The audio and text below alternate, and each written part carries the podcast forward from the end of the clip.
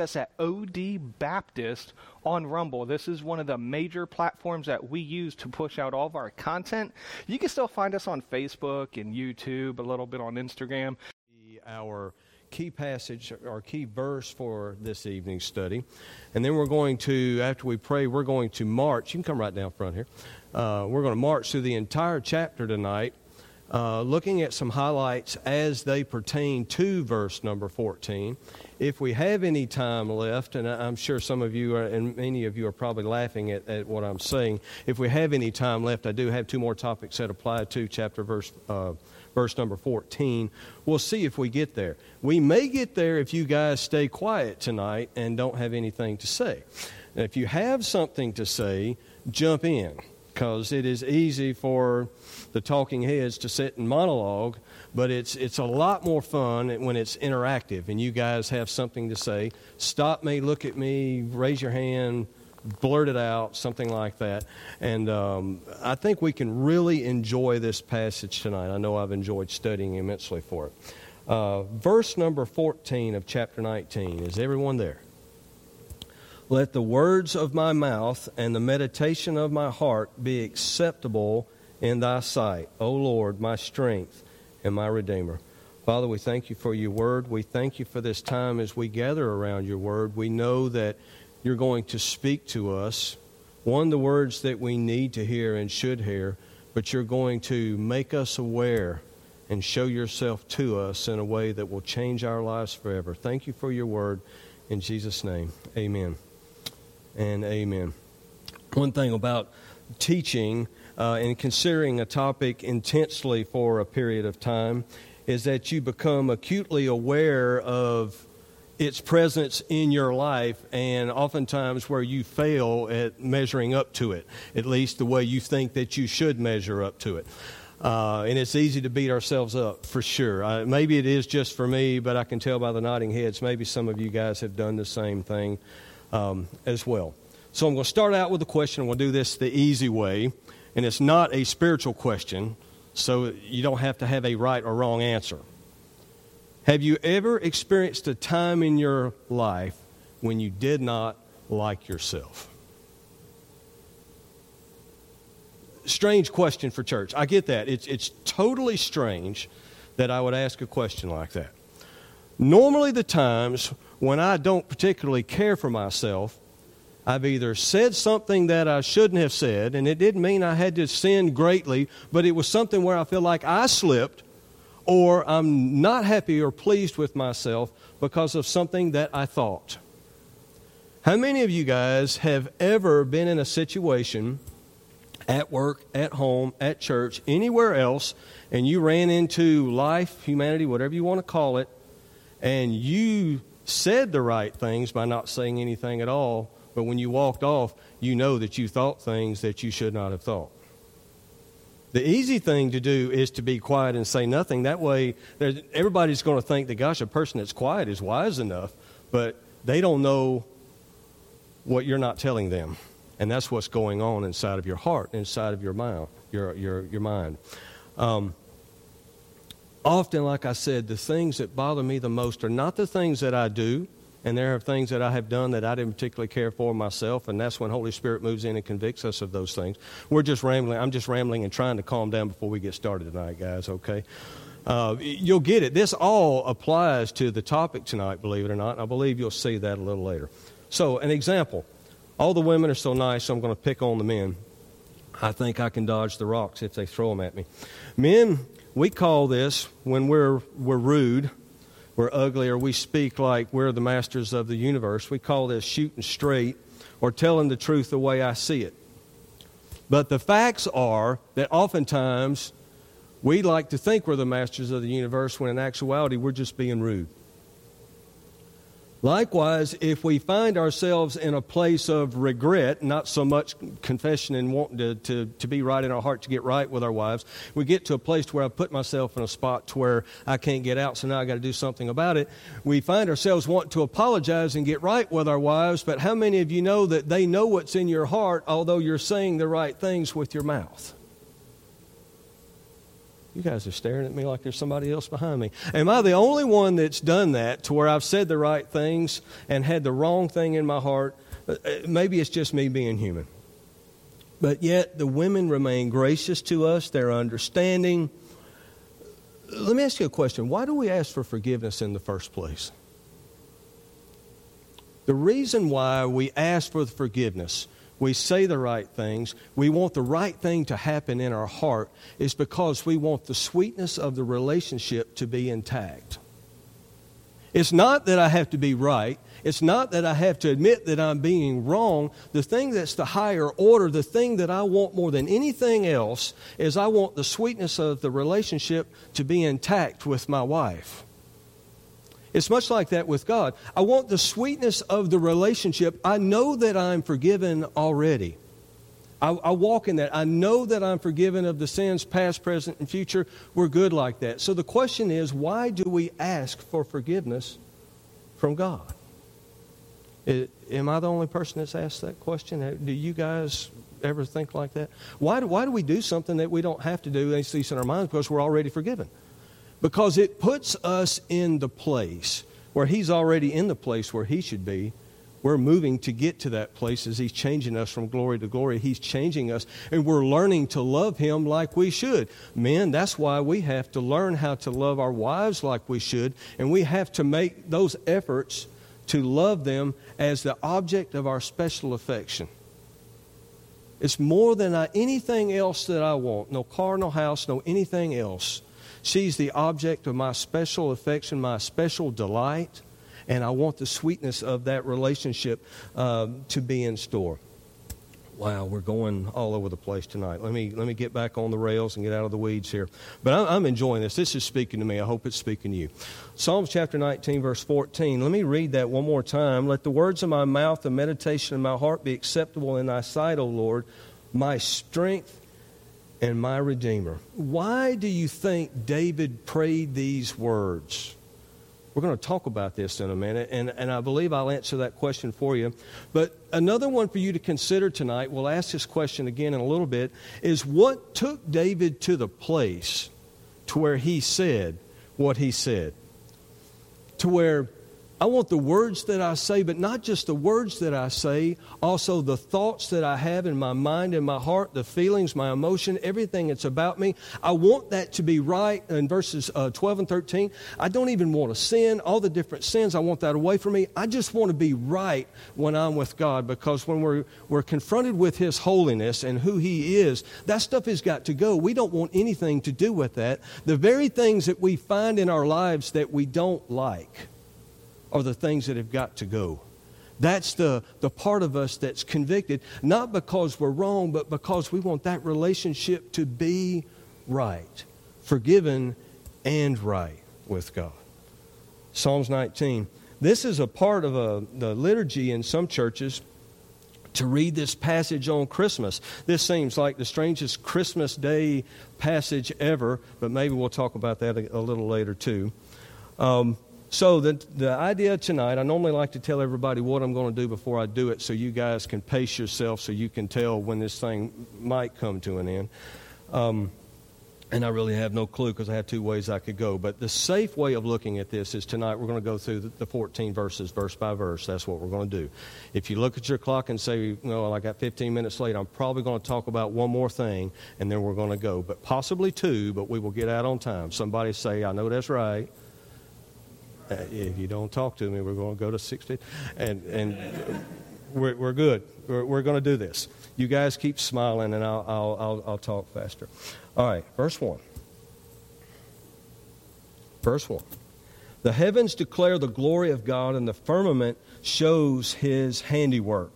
Let me just jump on it right now and say it. And you can write this one down Romans chapter 1, verses 19 and 20. Because that which is known about God is evident within them. All of these people, everything that's to be known about God is known within them because God made it evident to them. Even though the lost, they know of God. There's nobody that can stand before God on Judgment Day and say, I didn't know. God made it evident to them, for since the creation of the world, his invisible attributes, his eternal power, his divine nature has been clearly seen, being understood through what has been made, so that they are without excuse. Even if they never heard the gospel, they can see God in creation so clearly that they know who he is. Helen Keller, who was blind and deaf, knew of God, and when she was taught how to to, to communicate with others, she said, I always knew there was a God, I just didn't know his name. A woman who's blind and deaf. Wow. Um, also, I, I, hear that you can't argue apologetically using creation. Maybe, Pastor Danny, you can tell me if that's true or not. I don't know. But unfortunately, many will stand without excuse. So, when we, we go into these next six verses where David is looking at creation, these are an important six verses, so I want you to pay attention to those. In this verse 1, God's name that they use is El. E L. That's to be strong, a man of power. Power as in the person who has created all of creation. He's not in the creation, but he created creation. And and it's let me get back to my verse here. The heavens declare the glory of god and the firmament shows his handiwork handiwork. It means that they are recounting they are telling and giving an account of all of creation is speaking of god. These words declare and show are participial forms it says expressive of their continuous revelations of the heavens. So in other words that creation keeps telling. It keeps showing who God is and expressing who He is to us. Not just declaring it for the sake of declaring it, but declaring it to a people so that they will understand who He is. They keep on declaring, they keep on showing, one commentator says. I was so impressed with the glory of God so many years ago. Uh, back in 91, I was out uh, wind sailing in the Persian Gulf at taxpayer expense. Um, in Operation Desert Storm. The war was over. Uh, my company got picked. We went to a resort club. Gosh, if you're going to send me over there for that, then yeah, I get a day in a resort club. And we're out there on the water. I was with a Christian brother, and I remember stopping, and the two of us just got overwhelmed looking at what we were seeing out in the Gulf. We could barely see land, and getting almost overwhelmed with the glory of God not playing us up, not embellishing in the slightest. It was sitting out there and trying to take it in what we were experiencing on the water. It's the creation is showing and it keeps showing and it keeps speaking of who God is. Even now that Jesus has come and he's gone back to be at the right hand of the Father and his Holy Spirit is inside of us, he's still speaking to us through, um, through creation. Verse 2 Day unto day uttereth speech, it says, and night unto night showeth uh, knowledge. It, it poureth out speech day to day and night to night. It pours out this speech like water is poured from a fountain. It just keeps coming, it just keeps flowing. He's constantly speaking to us about who He is and the person of Himself to us, to everyone who will look and to listen. In Genesis chapter 15, verses 5 and 6, Abraham was told to look to the stars in the night sky to build his faith. Faith. I will make you a father of many nations. So he tells him to go outside and count the stars if you can even count them. And look to me, is what he's saying, because as you look to me in all of creation, you will see me, and I will stir your faith. And now he's the father of faith. I guess the progenitor of, of the, uh, the Jewish people themselves. He said, Look now toward heaven and tell the stars if you're able to number them. So shall your seed be. If you continue to look to me, your faith will be built, and what I'm saying to you will come to pass. And it was counted unto him as righteousness. Verse 3 there is no speech, no language where their voice is not heard. It's funny, it says it this way. There is a speech that is without sound.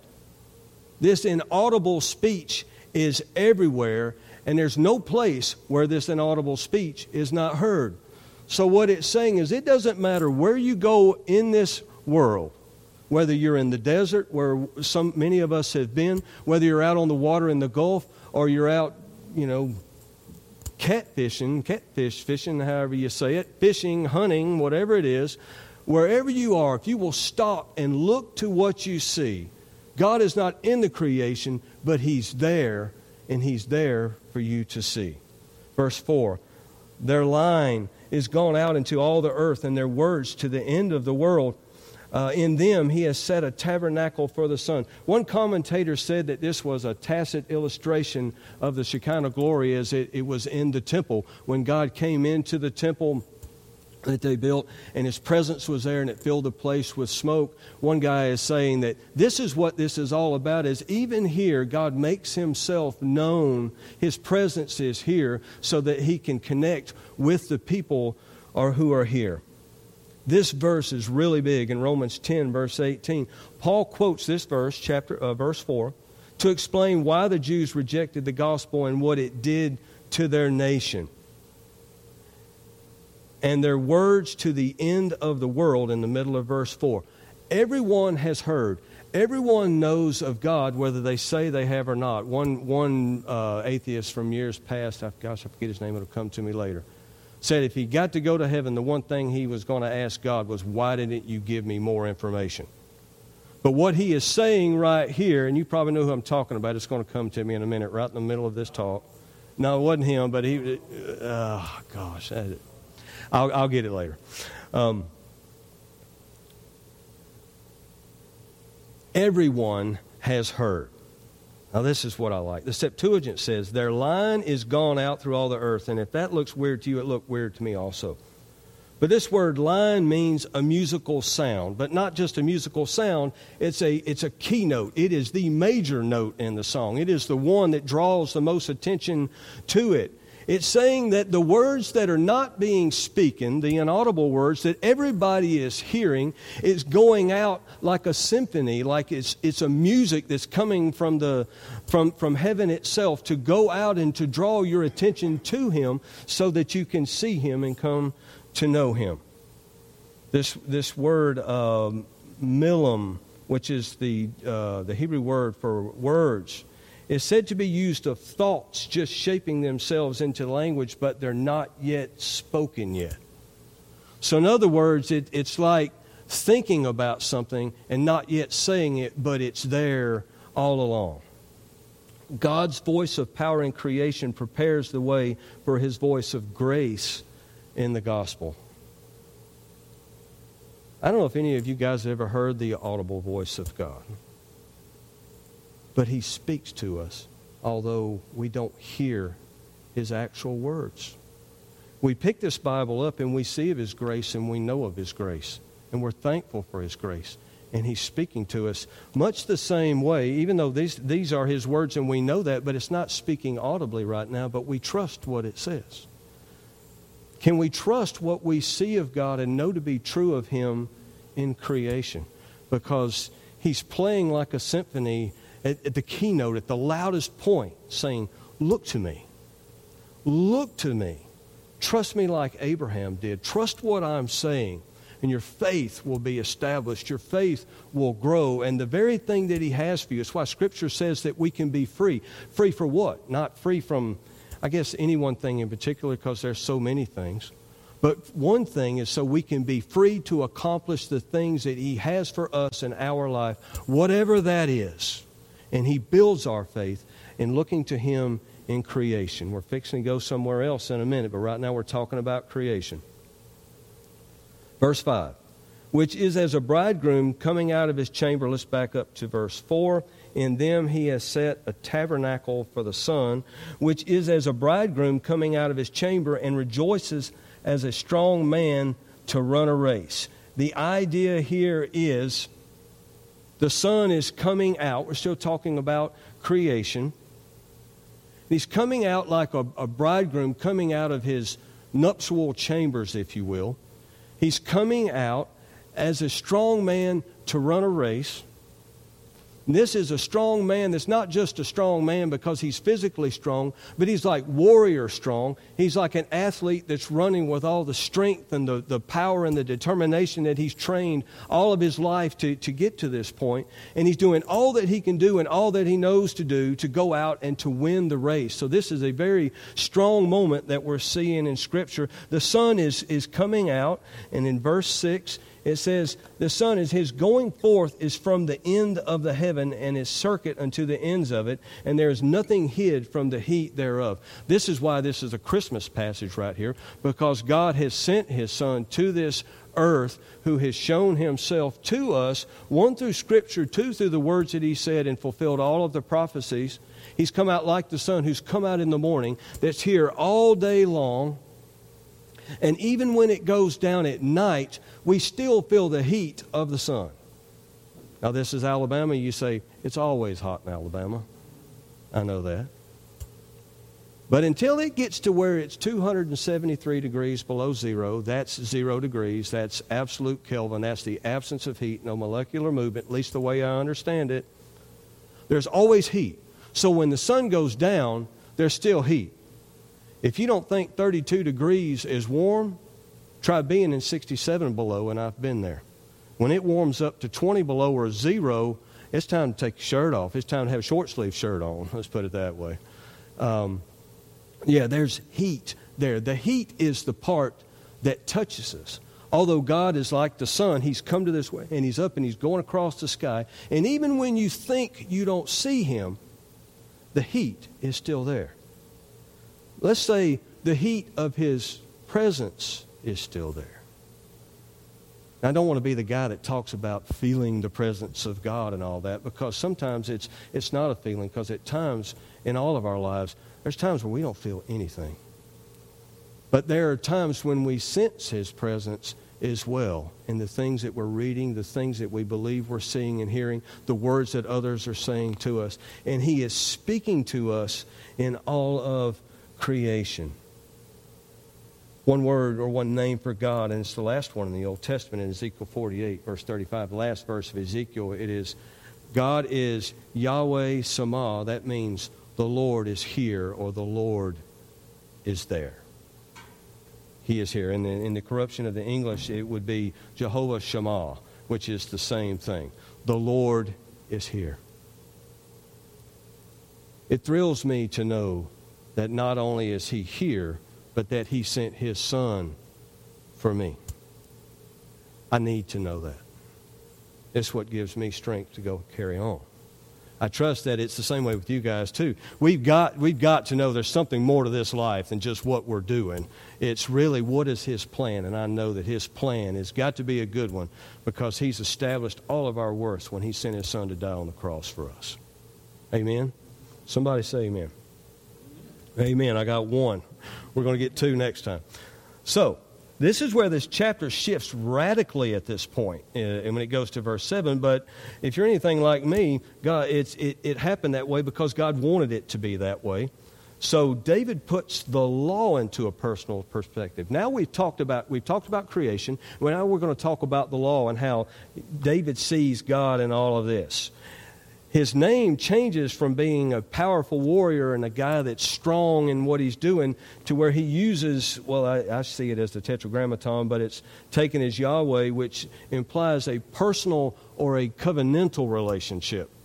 Instead of just being the strong warrior, they're looking at a new, a different attribute of who he is. It's a God that's in covenant with the people. And just as the sun is the dominant feature of the first six verses, and that's really the, the, the, the, the, high point is getting to that place. In these next few verses, we're going to see where the law is what David's looking to, and the law will be the high point in, in these verses. So, amen. Verse 7 The law of the Lord is perfect, converting the soul. We'll read the last. We're going to split these up because there's two in each one, each verse. So we'll we'll go to the next one shortly. The law of the Lord is perfect, converting the soul. Psalms 23 3. This is the same word that's used for converting here is God restores my soul.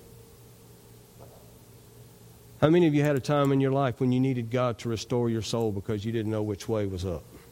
I've, I've needed that to, you get to a place where you've experienced so many things to where you just don't need one more thing to happen, but yet He moves in and He restores my soul. The law of the Lord is perfect. It converts the soul, it restores my soul. It helps me to get to a place to where I see God because it says that the law is holy. This is the scripture that they had. So when they looked to the law, they were looking to what God was com- communicating to them, trying to teach them how to live in this life. Before the law, there was no law. Hark, okay, I get that. But before the law, he spoke to the people. But when they went to Egypt and they were in bondage and oppression, they didn't have that. The people got away from God. So Moses comes and gets the people. He takes them on this trek that should have only took a few days. It took 49 or 40 years or, or so. And he teaches his people how to love him as they should. He tells them that you should do these things, you won't do these things. We're fixing to talk about six different things, six different ways of looking at the law, and David calls it six different things. One of them is really curious. Uh, but for this one, he's, he's saying it restores my soul. He's saying, I look to God in the law and his love for me by what he is saying in it. The testimony of the Lord is sure, making wise the simple. The Ten Commandments are often called the testimony. These words are sure. You can count on them, the moral law. They're not going away. And with childlike faith, this will make you wise towards God. Verse 8 The statutes of the Lord are right, rejoicing the heart. They teach us how to live practically with everyone, friend and foe alike. He wants us to learn this for our benefit. He teaches us how to live with our enemies. Does anybody in here have any enemies? I, I have, I have a few. I have a few that, that don't like me. I think I'm a likable guy. I'm just going to say that. Okay? Uh, at least to myself. And my wife didn't say amen, so there's one of me that likes me. there, there, there, there, there are a few. Uh, maybe I wrote this teaching for me. Okay, so you can, bl- you can blame it on that. Okay. But they teach us how to live practically with everyone. Do you know it's in the law that if your enemy, his donkey gets out, you have to go get it and take it back to him if he doesn't know it's out? If your enemy's donkey falls down under its load and you come by, you have to stop and to help him get the animal up or help bear the burden and get him home. So when Jesus says a new commandment or a new law or something new that I have for you in the Sermon on the Mount, when it talks about loving your enemy, it's not something new. It was just new to them. They were under the Roman oppression. So he's saying, you've got to love them also. So David is looking at the law as a, a, a, it's a benefit to him, and he's rejoicing because the law is telling him how to live with the people that's surrounding him.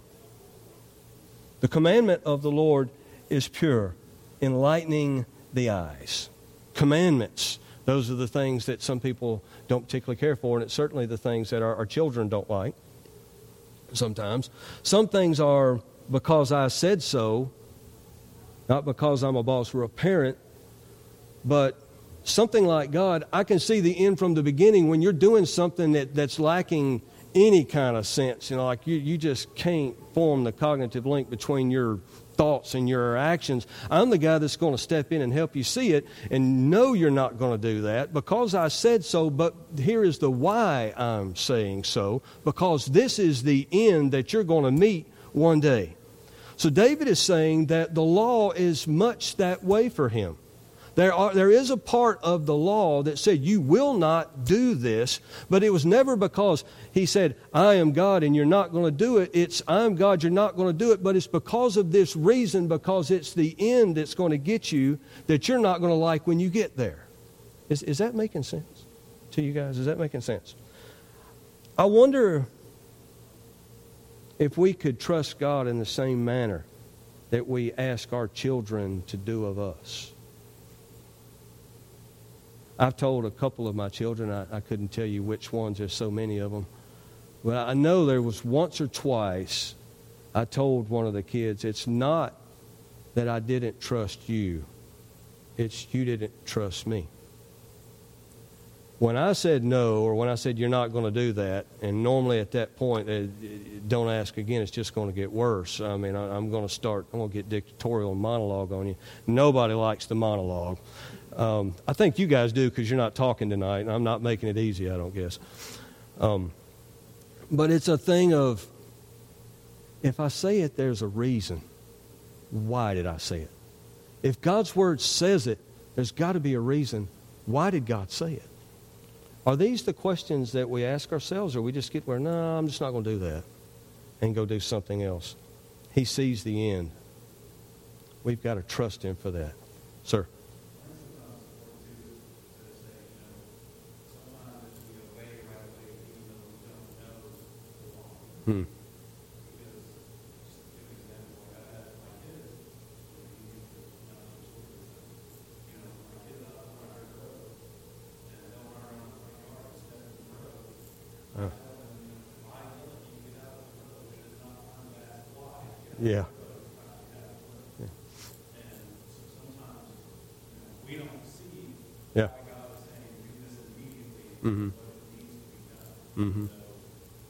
Exactly.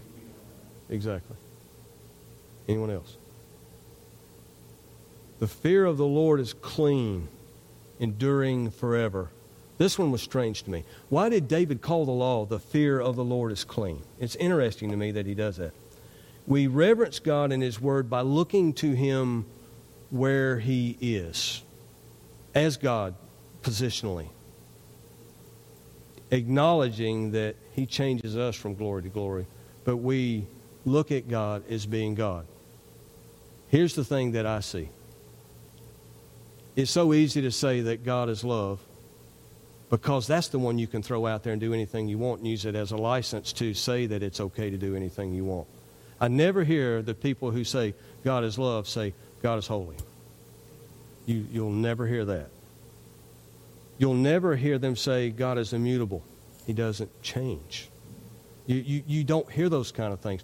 God is who He is. Was, God was not a, a God of wrath and war in the Old Testament and love in the New Testament.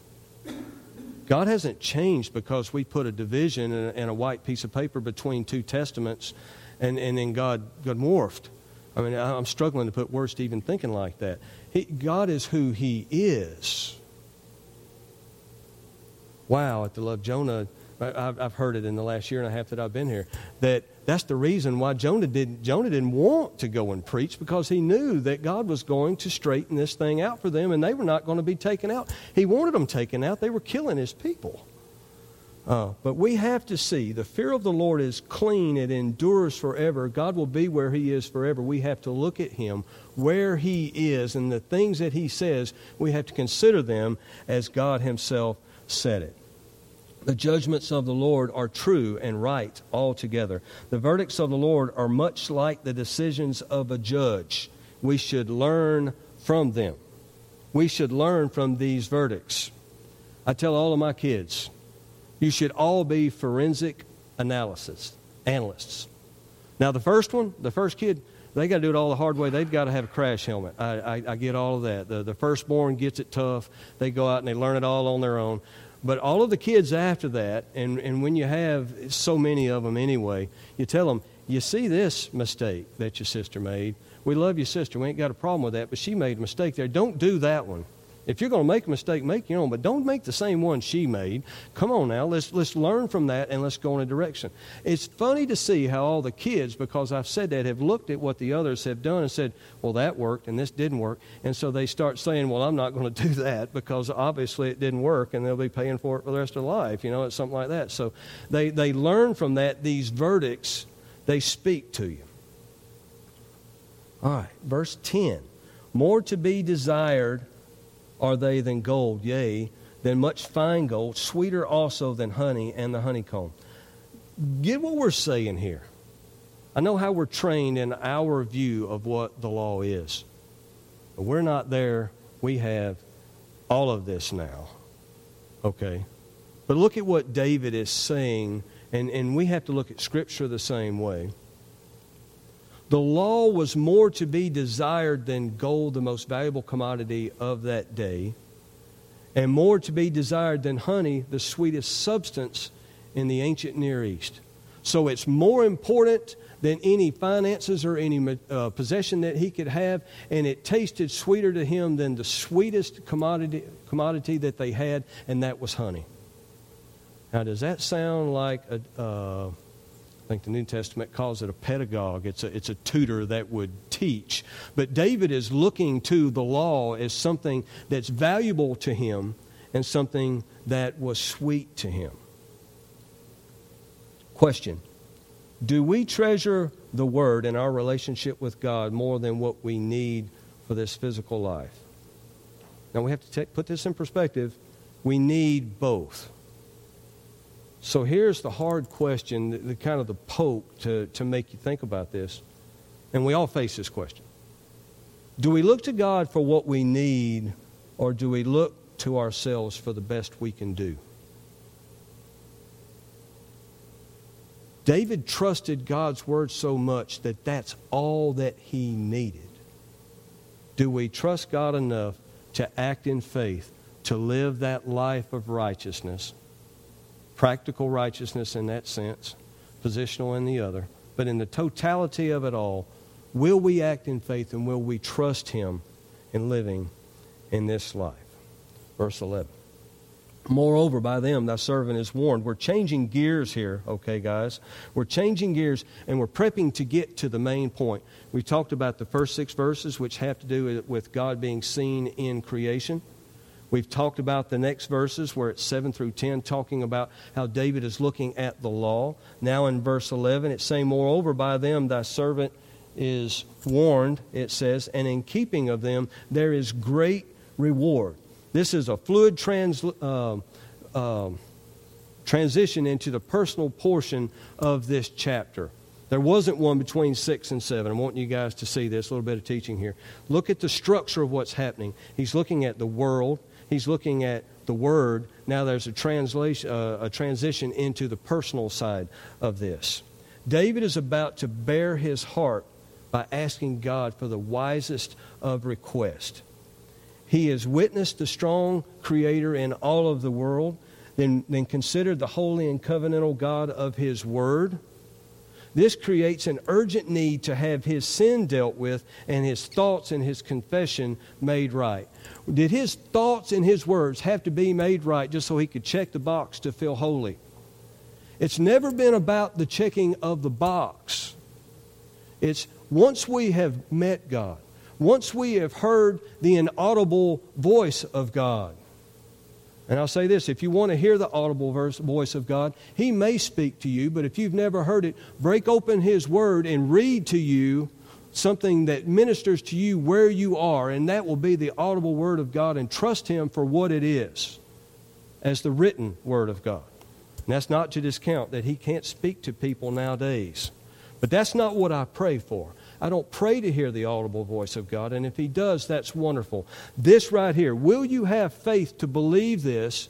And now that you do, what is it going to, how is your life going to change? What is going to be motivated in you? Does he become the object of your special delight because you are already the object of his special delight? Verse 12. Who can understand his errors? Cleanse thou me from secret faults. Who can understand his errors? Who can understand one's own errors? There are things that we do that are sin and this sounds like a cop out of cop outs. I get all that. I've thought this way myself. But there are t- things that we do sometimes that can be sin and we don't even know it. And David's going to cover that base because all he knows is God is the only person that he sees. And he loves him so much. He sees him in the world, he sees him in the Word. Now it's changing his life, and he wants to be all that he should be to God. Not just for the sake of being it, but because he loves him secret sins, sins that I don't realize that I'm committing. So let me ask this question again. Why do we ask for forgiveness if we're already forgiven? We've come full circle. And I've, I've, I've answered it before. So I'm going to answer it again because y'all aren't shouting me down.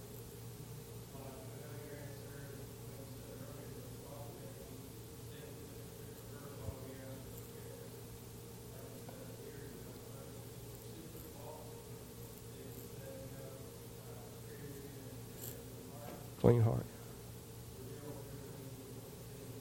Mm-hmm. Mm-hmm. Mm-hmm. Sweetness of the relationship. Anyone else? Excuse me. Wait, Will.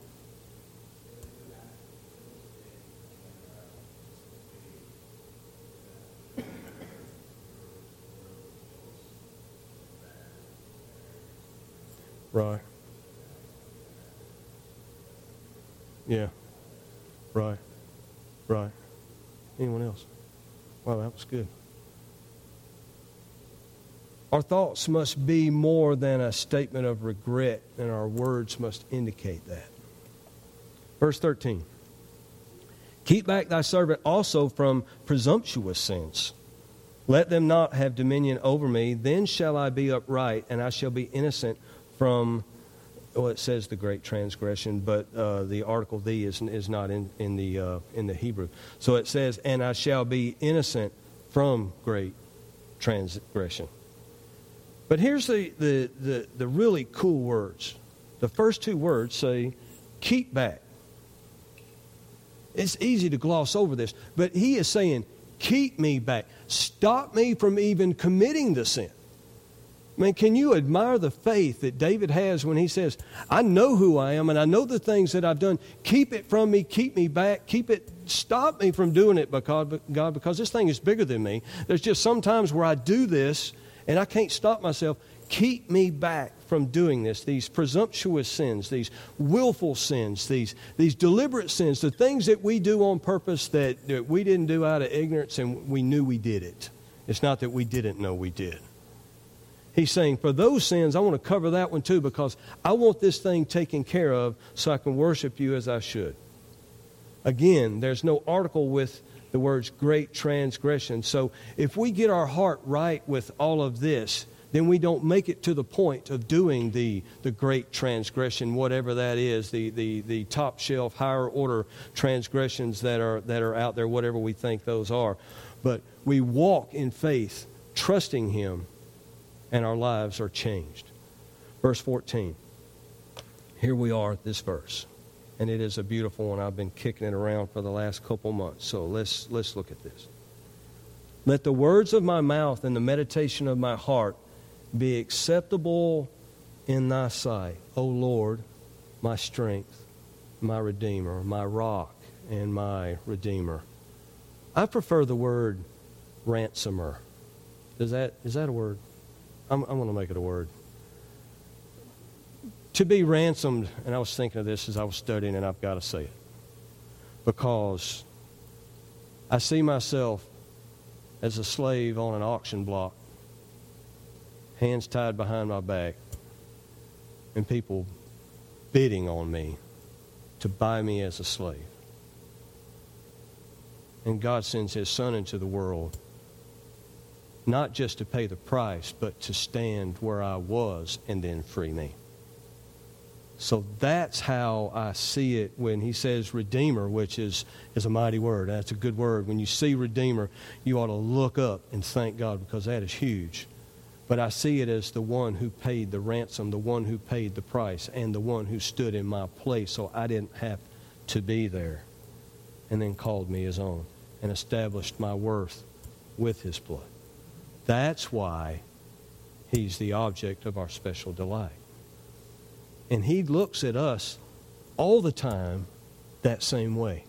So when he expresses who he is to us in all of creation in the first six verses, and then all of who he is, verses 7 to, through 10, in his word,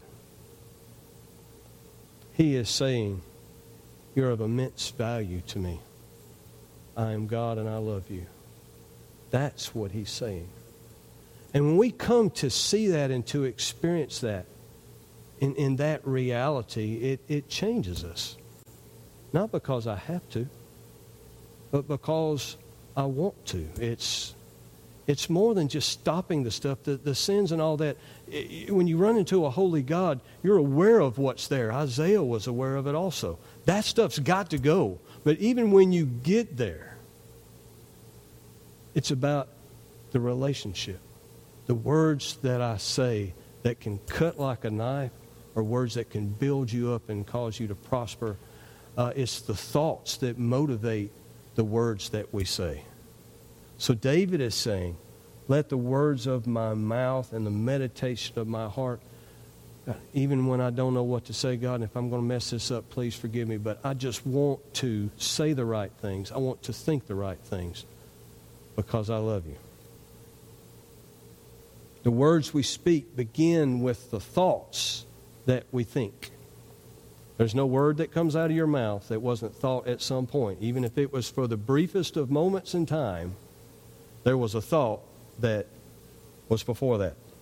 This verse in this chapter, and this is my attempt at, at expository teaching here, is looking at the main theme and then backing up and working back to it, not so much verse by verse, but looking at the meaning in all of this to see the structure to get to this place to where we can see it's this is why, not because I have sinned, but because I love you, Father. I, I want to be like you want me to be. I want the sweetness of the relationship, the fellowship, to be intact and to be there as it should be uh, for our benefit.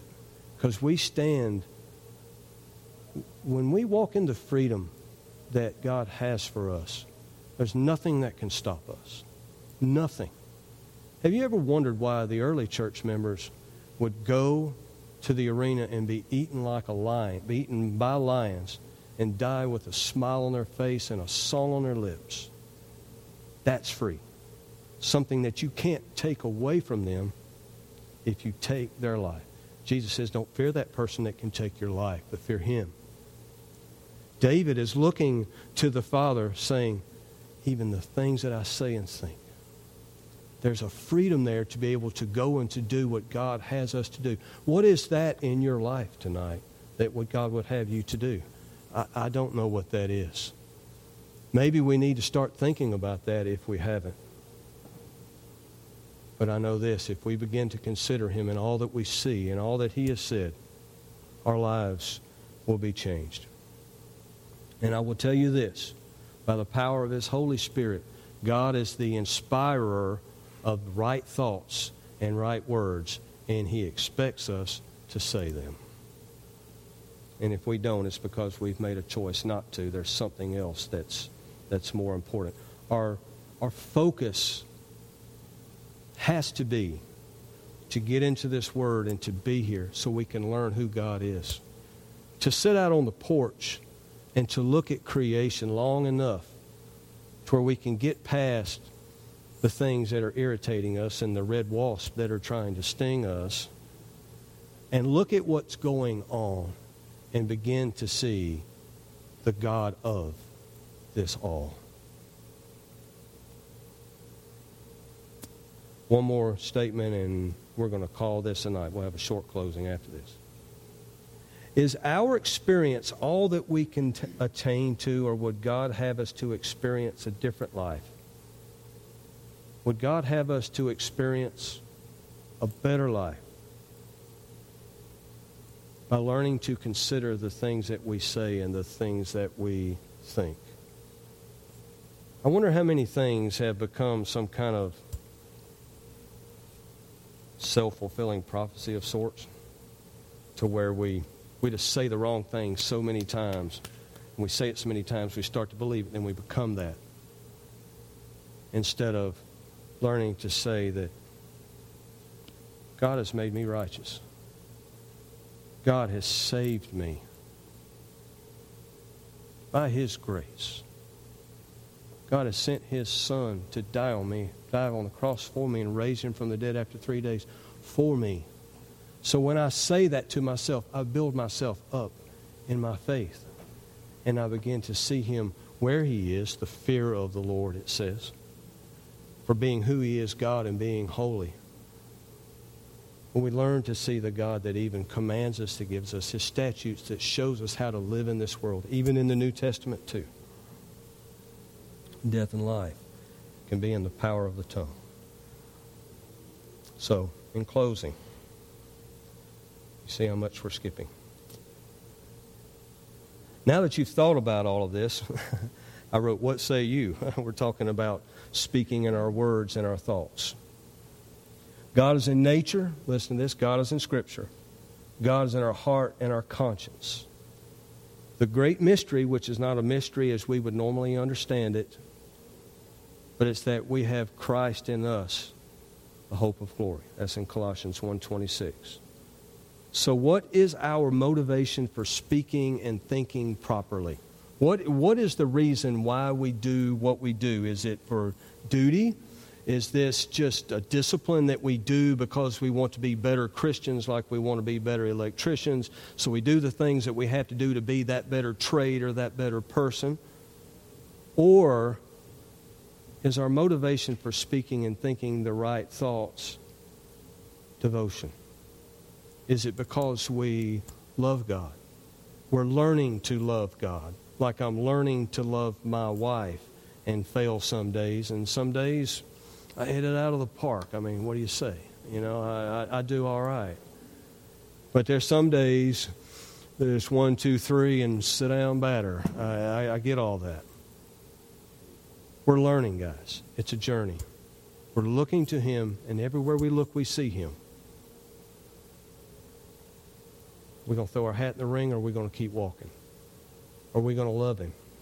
Is this a, a, devotion thing or a duty thing or a discipline thing? I don't know. You, you've got to think about all this. We see in this example of David that his life experience with God led him to desire things that were acceptable to him. He delighted in God. Let the words of my mouth and the meditation of my heart be acceptable in thy sight, O Lord, my strength and my Redeemer. The man after God's own heart said this, and you, man and woman, are people of his heart also. Amen. Father, we thank you for the reality of your word. We will look to you in all of your creation. We will look to you in the totality of your word. When others are doing everything else imaginable, we will stop and we will look to you and we will think those thoughts that are pleasing and acceptable to you because we already know we're the object of your special delight, Father. We're learning to love you like you deserve to be loved. Father, tonight I declare that your people are blessed. Keep them safe as they go home and give them the, the slumber and the sleep of the righteous tonight and to get us to work safely tomorrow so that everyone will see your kingdom in us. It's in Jesus' name we pray. Amen and amen.